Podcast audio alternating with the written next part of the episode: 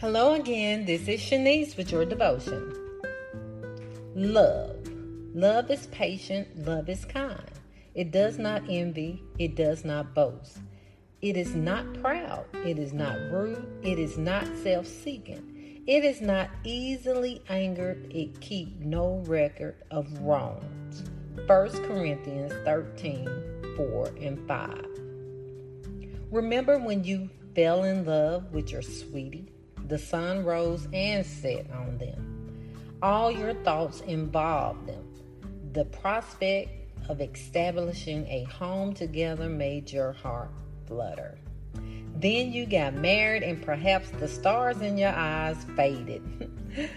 the fact is that sometimes it's hard to blend two lives and live together day in and day out. Our love gets more self focused than it really should. The definition of love in this verse takes the focus off self. True love is servant love that lifts others up and is not self motivated.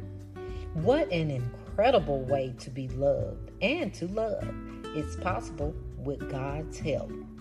Have a great day.